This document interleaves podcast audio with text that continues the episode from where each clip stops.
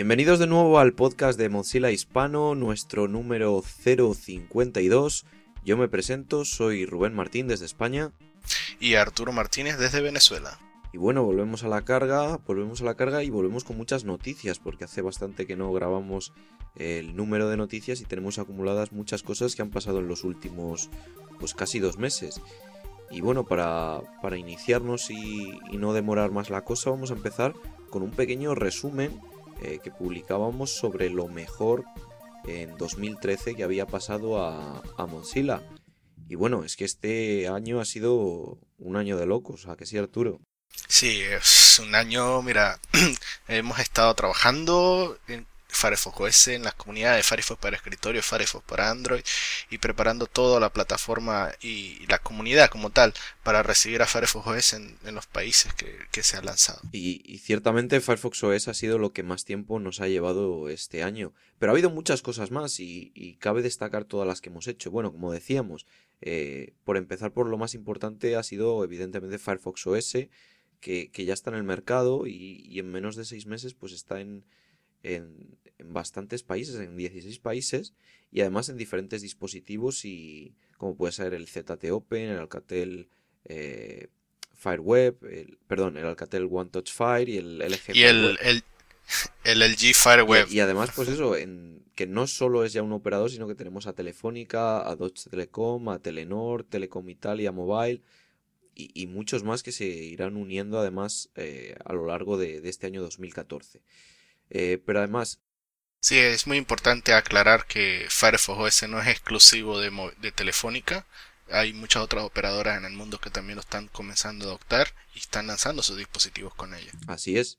Y como todo no es Firefox OS, pues también tenemos cosas muy importantes que destacar en este año 2013, que ha sido, por ejemplo, en temas de privacidad y transparencia, y es que Mozilla fue nombrada como la empresa de Internet más confiable para la privacidad.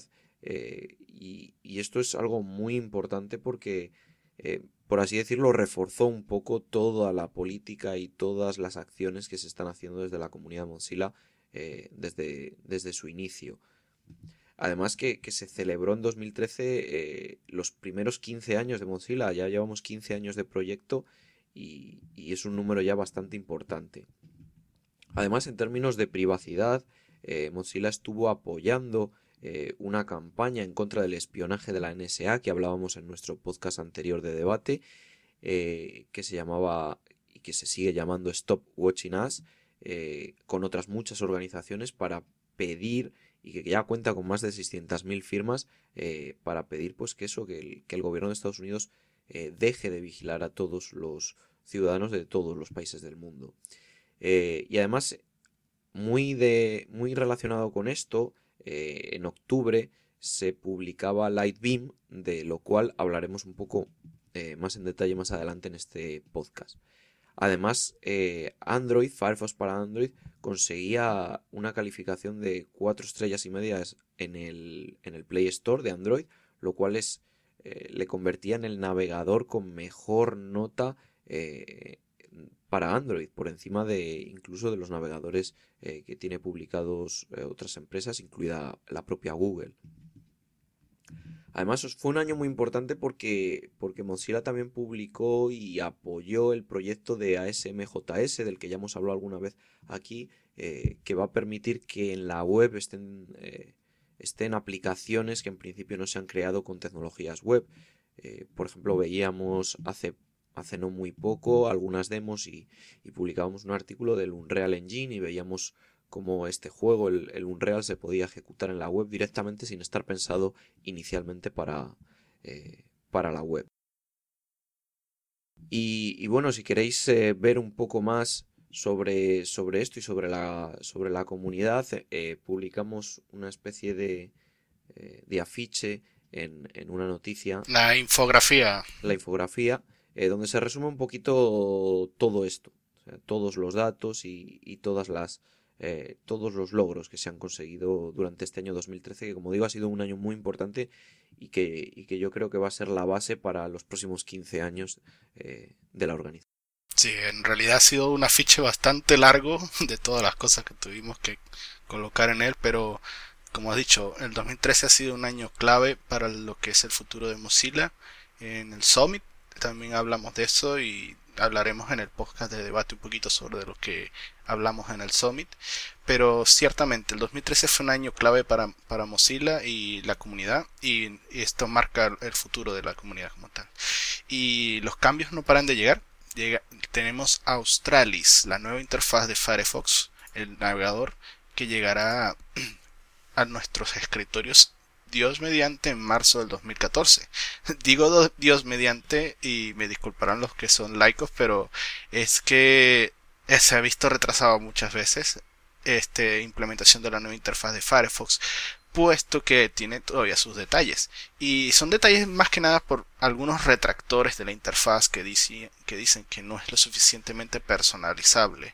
Pero Jonathan Nightingale, el vicepresidente de ingeniería de Mozilla Firefox, ha dicho que ya estamos trabajando en ello para hacerlo más personalizable, para que fuera más adaptable y hacer hincapié en lo que siempre ha sido la capacidad nativa de Firefox, que es adaptarse al usuario y que el usuario lo pueda configurar, personalizar como quiera, a exactamente como la persona lo necesite.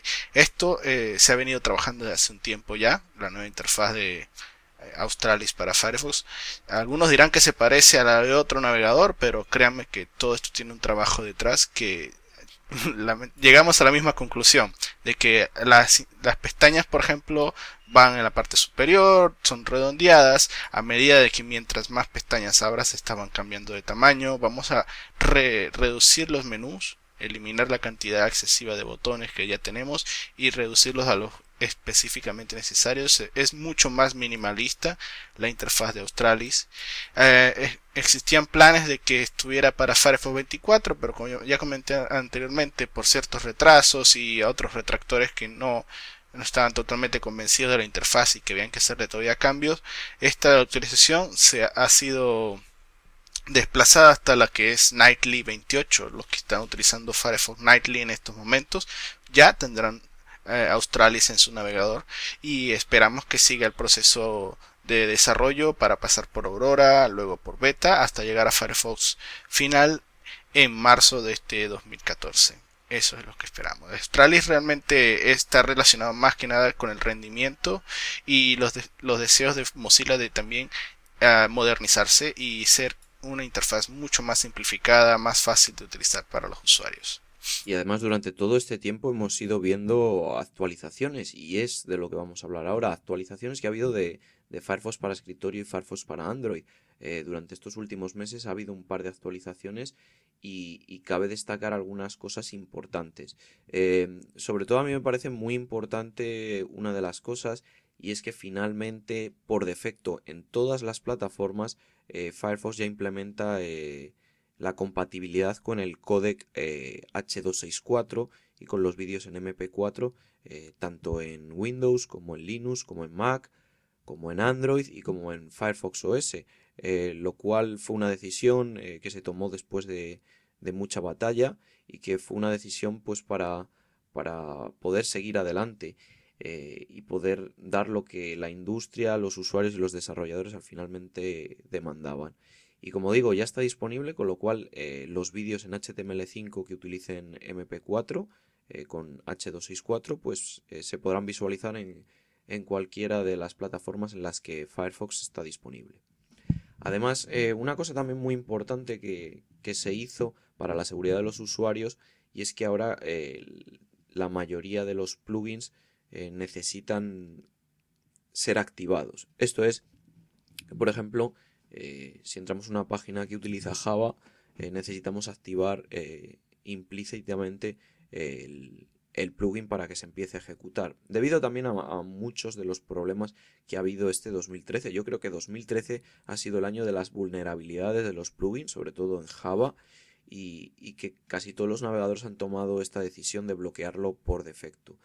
De hecho, el único plugin que no está bloqueado por defecto, creo recordar que es la última versión de Flash estable.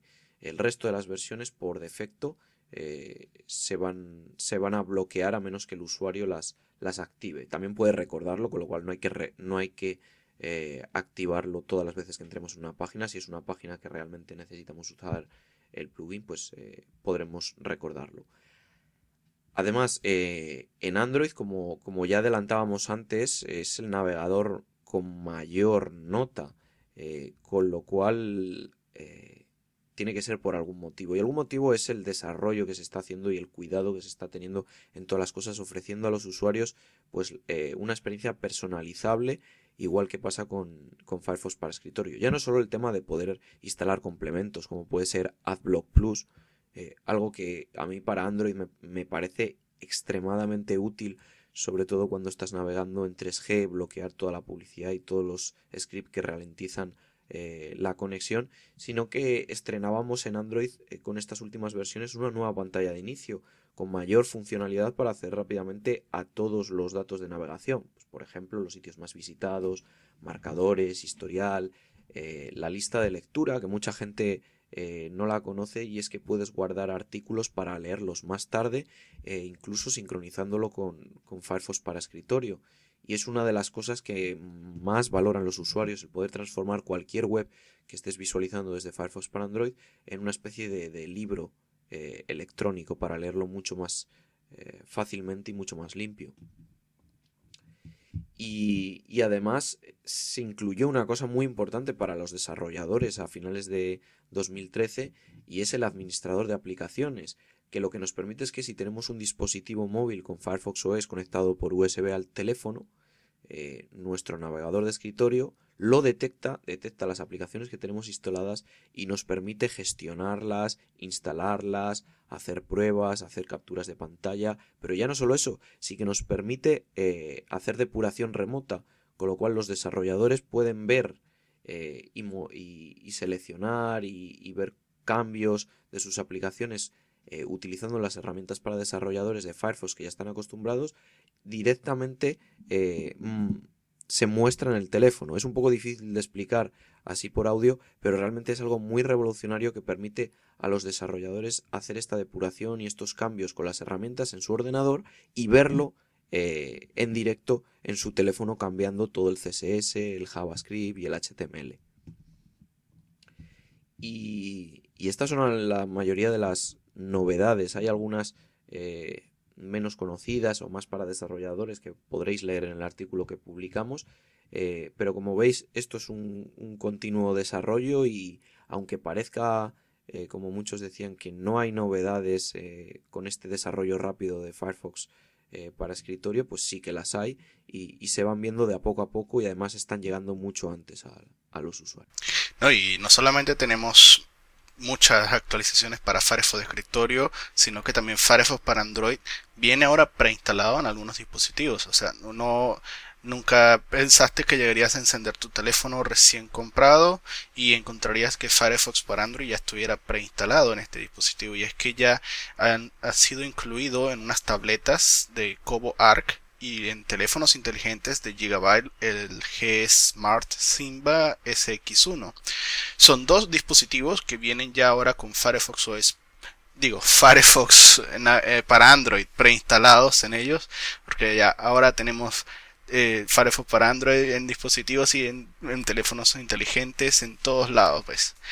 Tenemos también que decir que Firefox para Android no solamente, como ha explicado Rubén, ha sido el navegador para dispositivos móviles con mejor nota en la Play Store, sino la que también los usuarios reciben la mejor atención. Y estabas hablando precisamente del modo lectura para guardar una página web para leer luego, y precisamente la que gran se beneficia de este modo lectura es la tablet Kobo Arc, que como una tablet como tal puedes guardar el artículo en su modo lector, y el contenido, se eliminan los anuncios, se ajustan las imágenes al ancho de la tableta, se aumenta el tamaño de la letra para estar en relación, lo que te permite a ti leer más claramente, con mayor tranquilidad, de la manera más natural.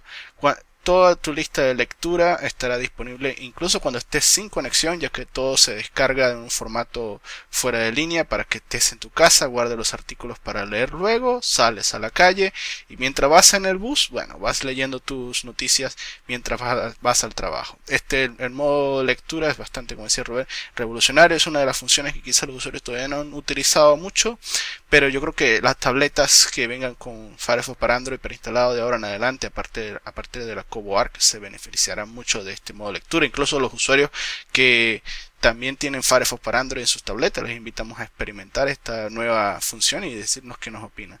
También tenemos un teléfono inteligente, el G-Smart Simba SX1 de Gigabyte. Es un teléfono inteligente que viene ahora preinstalado con Firefox para Android también. O sea, no se ve, cada fabricante también puede agregar sus aplicaciones que consideren básicas para comenzar a navegar, y ya Firefox para Android se ha convertido en una aplicación necesaria e indispensable para cualquier usuario que está comenzando con su teléfono inteligente y necesita un navegador rápido, fluido y que le sirva para comenzar a descubrir la web desde su teléfono inteligente.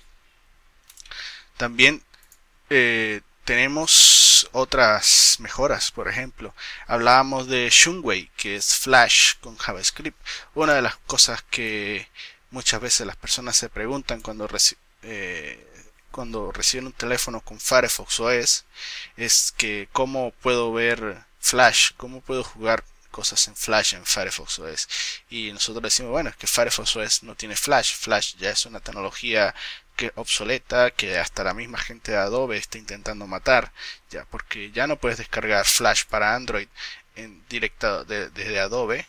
Ya esto ha sido retirado de la Play Store de Google. De hecho, no puedes descargar ni versiones nuevas de Flash para Linux. Ya han dejado de desarrollarlo hace casi un año. Sí, el Flash para escritorio se mantiene nada más para mantener compatibilidad, pero y solamente están agregando actualizaciones de vulnerabilidades de seguridad. Ya no se está continuando el desarrollo activo. La misma gente de Flash está trabajando en una alternativa para poder convertir todos los SWF a formato HTML5, y otras compañías también están trabajando en esto, pero en lo que parte en el trabajo de Mozilla es Shumway, que es una nueva tecnología desarrollada para renderizar archivos Flash basándonos en tecnologías de estándar web. ¿Qué significa? Bueno, tomamos un archivo Flash SWF, que es el más común, por así decirlo, y esta tecnología nos permite a nosotros convertir este archivo a un estándar HTML5 JavaScript.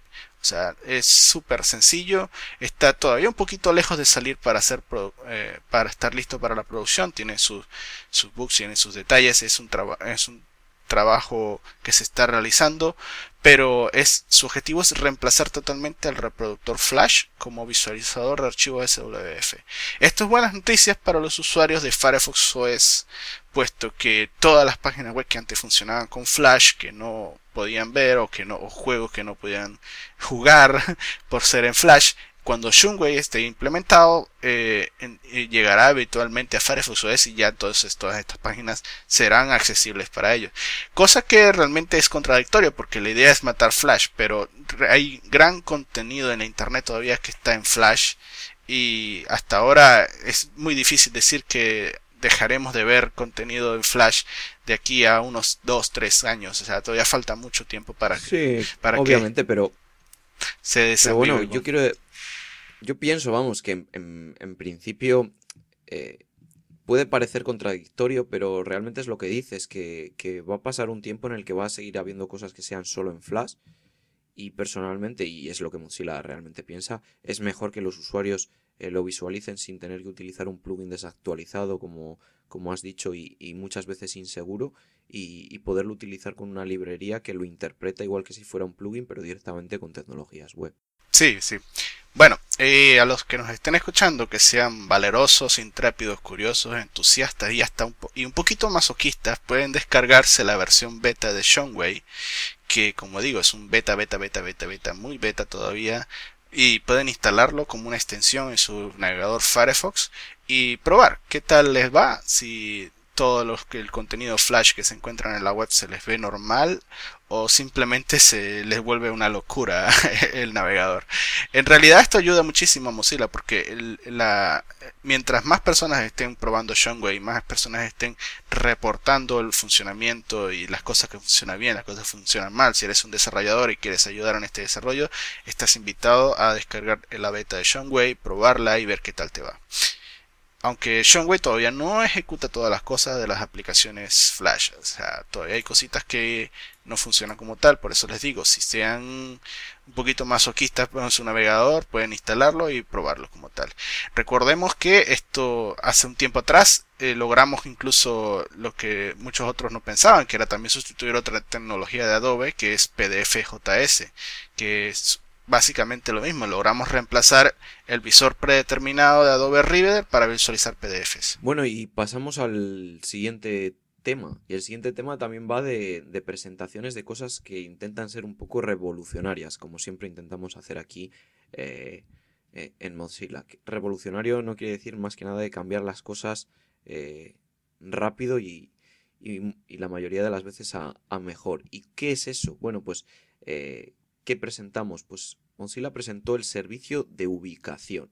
Dicho así, pues a lo mejor para muchos no significa nada, pero realmente lo que es el servicio de ubicación o el Mozilla Location Service es un piloto, un experimento para ofrecer búsquedas de ubicación basadas en antenas de redes móviles.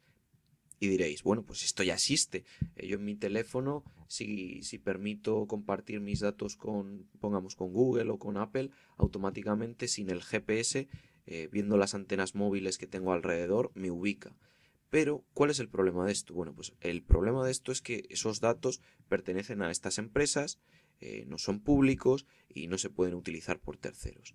Entonces, ¿qué es lo que hemos propuesto desde Mozilla? Bueno, pues hemos propuesto crear una base de datos pública de ubicaciones, de antenas y de puntos de acceso wifi compartidos con una licencia libre y que todo el mundo pueda reutilizar, de forma que nos permita ubicarnos con nuestros teléfonos móviles sin tener que compartir datos con ninguna empresa.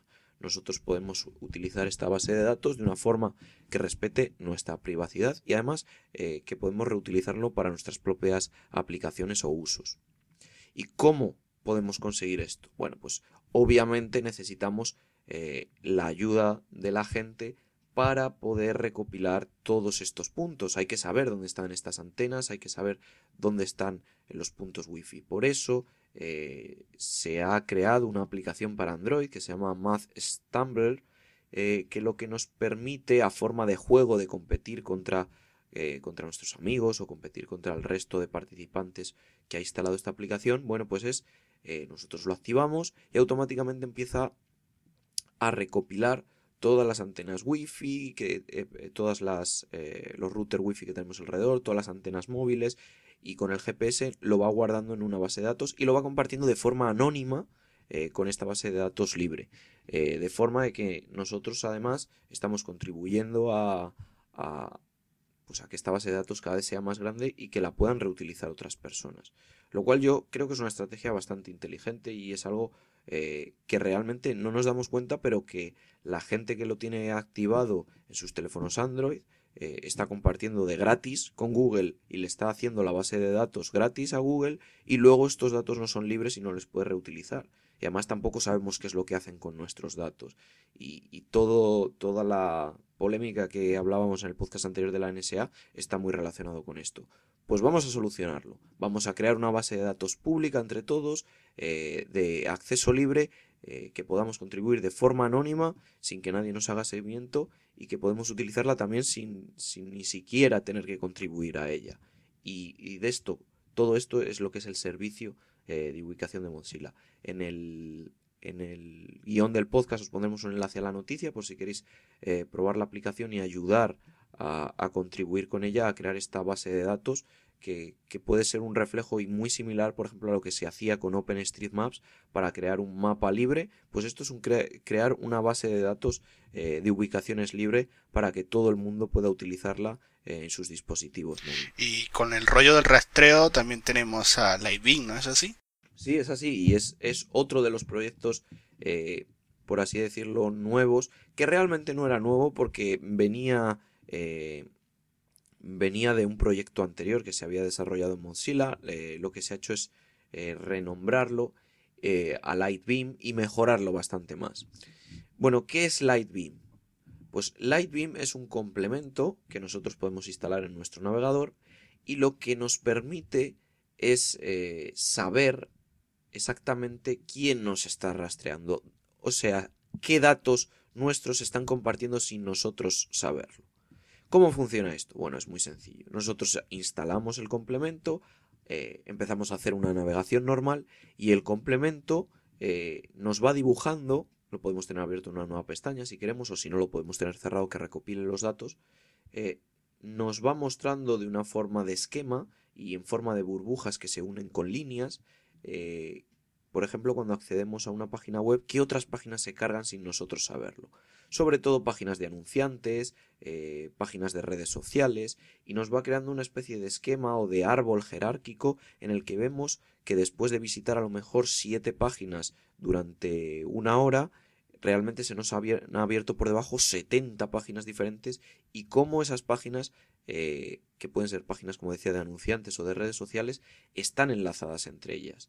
Además, nos da información sobre quién son estas páginas, a quién pertenecen, y nos da una idea realmente de cómo simplemente navegando se nos está haciendo este rastreo del que muchas veces hemos hablado y del que Mozilla está muy preocupada, y por eso sacó iniciativas como el No Quiero Ser Rastreado, Do Not Track y otras. Y por eso también hemos hablado muchas veces en este podcast de cómo bloquear este rastreo, ya sea a través de complementos como AdBlock Plus, que ya permite añadir listas de rastreo, o complementos como Ghostery, que también hemos hablado aquí, y Lightbeam lo que quiere hacer es un poco pedagogía y enseñar a la gente que esto es real, porque nosotros cuando estamos navegando realmente no nos damos cuenta de todas estas páginas que se cargan por debajo, quiénes son, cómo están relacionadas entre ellas, y Lightbeam nos lo muestra de una forma que todo el mundo puede entender. Y bueno, gracias Rubén por toda esa información, pero también tenemos nuevas noticias con respecto a los que nos están escuchando y quieren saber más de lo que se está pasando con Firefox OS, puesto que desde tenemos más de un mes que no hemos hecho podcast para informarles a todos ustedes de lo que viene.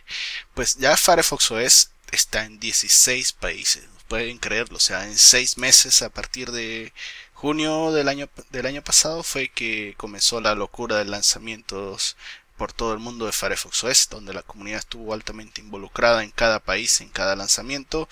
Estuvimos en España, en Venezuela, en Colombia, en México, y seguimos en Uruguay también, hemos lanzado hace poco, y en otros muchos países más hispanohablantes que ya tienen Firefox OS, e incluso también países europeos que también tienen Firefox OS. De allá, por así decirlo, estamos en 16 países, ya tenemos una cuota de mercado como tal, y seguiremos lanzando durante el 2014 en muchos más países que se vendrán dentro de poco, ya porque ya durante el primer trimestre tenemos unos nuevos lanzamientos en que ya van a sorprender a varios. Hemos visto también anuncios importantes durante el CES 2014 ahorita en Las Vegas, donde Panasonic anunció que sus televisores también inteligentes tendrían Firefox OS, y también tendríamos Firefox OS en otros dispositivos como por ejemplo las APC. Ya nos hablará más adelante de esto, pero otra cosa que les interesa mucho a las personas es ver ¿qué es lo que se viene ya ahora entonces en Firefox OS? ¿Qué es lo que viene? Ya tenemos nuestro dispositivo móvil en nuestras manos, tuvimos la actualización 1.1 en el mes de diciembre, y ya la 1.2 se viene encima, porque Mozilla anunció la 1.2 a inicios de diciembre, justo cuando estaba saliendo la 1.1, y ya esta versión 1.2 ha sido entregada a los socios, los fabricantes, que son los que tienen que entonces adaptar esta versión del sistema operativo a sus teléfonos. Por ejemplo, en la nueva versión 1.2 tenemos mejoras en la pantalla de bloqueo, que ahora es mucho más fluida, el sistema de bloqueo. También tenemos el lanzador de pantalla de inicio, que tiene nuevas opciones para los desarrolladores, así como para los usuarios que puedan tener un lanzador tipo Android.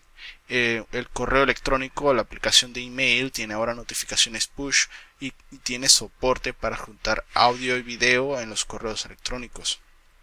Tiene el bloqueo de orientación del dispositivo, para que la pantalla se quede en una posición fija mientras mueves el dispositivo. El navegador ha sido mejorado considerablemente para ser más rápido y con mayor velocidad de respuesta. Tiene soporte multiresolución para cuando tengamos entonces dispositivos de diferentes pantallas y resoluciones de pantalla también. Estado de reproductor de música en la pantalla de bloqueo para que tengas tu pequeño widget que te esté diciendo qué canción y se está reproduciendo sin tener que desbloquear la pantalla. Llamadas en conferencia con hasta 5 personas. SMS silenciosos para que puedas recibir SMS de verificación silenciosamente sin perturbar tu navegación o tu actividad. Compartir contacto vía Bluetooth. Y una API para el micrófono para que algunas aplicaciones ahora puedan capturar el sonido del micrófono en tiempo real. Esto no era antes posible por medio de seguridad, pero ya esta API nueva le permite a ciertas aplicaciones privilegiadas acceder a la API del micrófono. Y bueno, con respecto a otras aplicaciones tenemos Loki. ¿Qué nos trae Loki, Rubén? Bueno, pues sí, anunciábamos a finales del mes pasado que la aplicación de Firefox OS Loki, que ya conocíamos por traernos compatibilidad pues con Google Hangouts, con el chat de Facebook, con Jabber y con muchos otros protocolos, implementaba ya compatibilidad con la red WhatsApp, que era una de las cosas que más nos estaba solicitando la gente. Y se había especulado mucho y hubo muchos bulos al respecto de que iba a estar disponible WhatsApp para Firefox OS a lo largo de diciembre, pero vamos, ya aclaramos desde la comunidad y desde Mozilla que no teníamos noticias de ello y que WhatsApp de hecho había dicho que en principio no estaba interesada en hacer una aplicación. Pues bueno, los desarrolladores independientes como Loki han decidido implementar esta compatibilidad por su cuenta para la red WhatsApp y que ya la tenemos disponible en esta aplicación, lo cual nos va a permitir pues conectarnos a la red con un dispositivo que tenga Firefox OS. Y además, una de las cosas que se comentaron en diciembre es que muy pronto iba a haber un anuncio también de una aplicación de mensajería para Firefox OS, que todavía estamos esperando a ver cuál puede ser. Lo comentaba Telefónica el mes pasado, todavía no ha habido un anuncio y nosotros suponemos y esperamos que pronto nos desvelen este misterio y podamos saber exactamente qué aplicación era la que estaban hablando.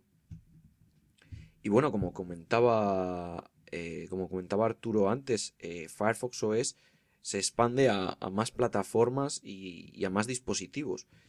Ya no solo en los anuncios que estábamos hablando, pues en el CES de Las Vegas, pues a Panasonic hablaba de que iba a publicar y vender una Smart TV con Firefox OS, pero que también la gente de VIA comentaba que ponía a disposición de los usuarios dos dispositivos, los VIA APC, que permiten tener Firefox en una plataforma, por así decirlo, de escritorio, para conectar un teclado, un ratón y una pantalla, lo cual también lleva pues eso a nuevos límites en lo que es Firefox OS. No se queda solo en teléfonos móviles, no se queda solo en tabletas, como veíamos con los anuncios del año pasado de Foxconn, sino que también da el salto a las Smart TVs y a dispositivos sencillos de escritorio, lo cual es pues obviamente la evolución lógica de un producto que está pensado para que se pueda adaptar y que los usuarios libremente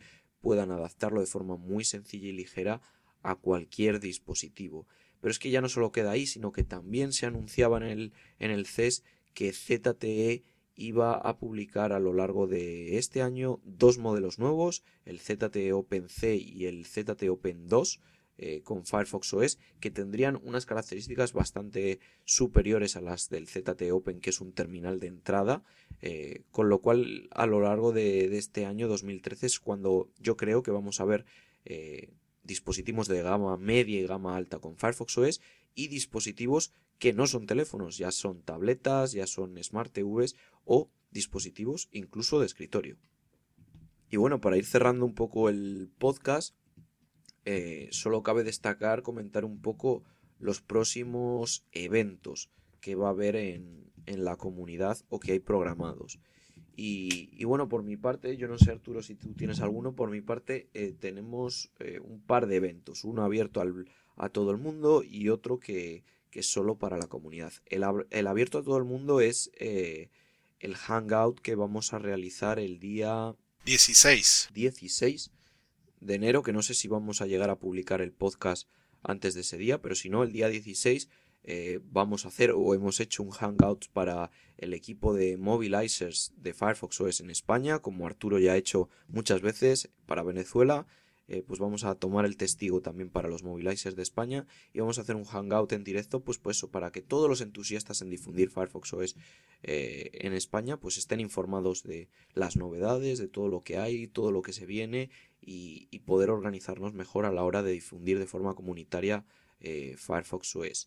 Y a finales de enero vamos a tener un encuentro de la comunidad en España que vamos a hacerle en Madrid el día 19 de enero, el domingo 19 de enero nos vamos a reunir en Madrid y vamos a comentar un poco pues la estrategia de eventos locales y de estrategia de Firefox OS en España. Como digo, ese sí que es un evento por invitación, pero bueno, si alguien se quiere pasar a saludar, pues que nos contacte por Twitter, ya sea mi Twitter @nukeador o al Twitter de FranCJP y si está muy interesado en conocer a la comunidad en España, pues oye, que nos lo diga y a lo mejor tenemos un hueco para saludar. Yo no sé, Arturo, si tienes constancia de algún... De eventos en este año yo creo que todos estamos, igual que en los chicos de Madrid, estamos en planificación todavía. En Venezuela también tenemos nuestra reunión de planificación la próxima semana. Y creo que para partir de ello no tenemos ningún evento todavía oficial. Tenemos el Updates Caracas que se viene este año 2014 recargado.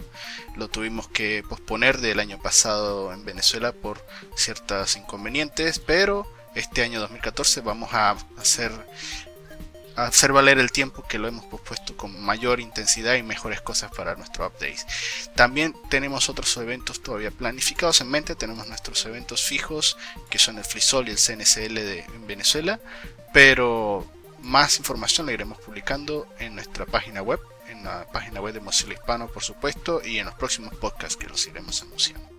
Y nada más, por hoy ya vamos cerrando. Ha sido un podcast intenso con muchas noticias y muchas novedades. Pero como siempre os recordamos que podéis encontrarnos en mozilla-hispano.org/podcast.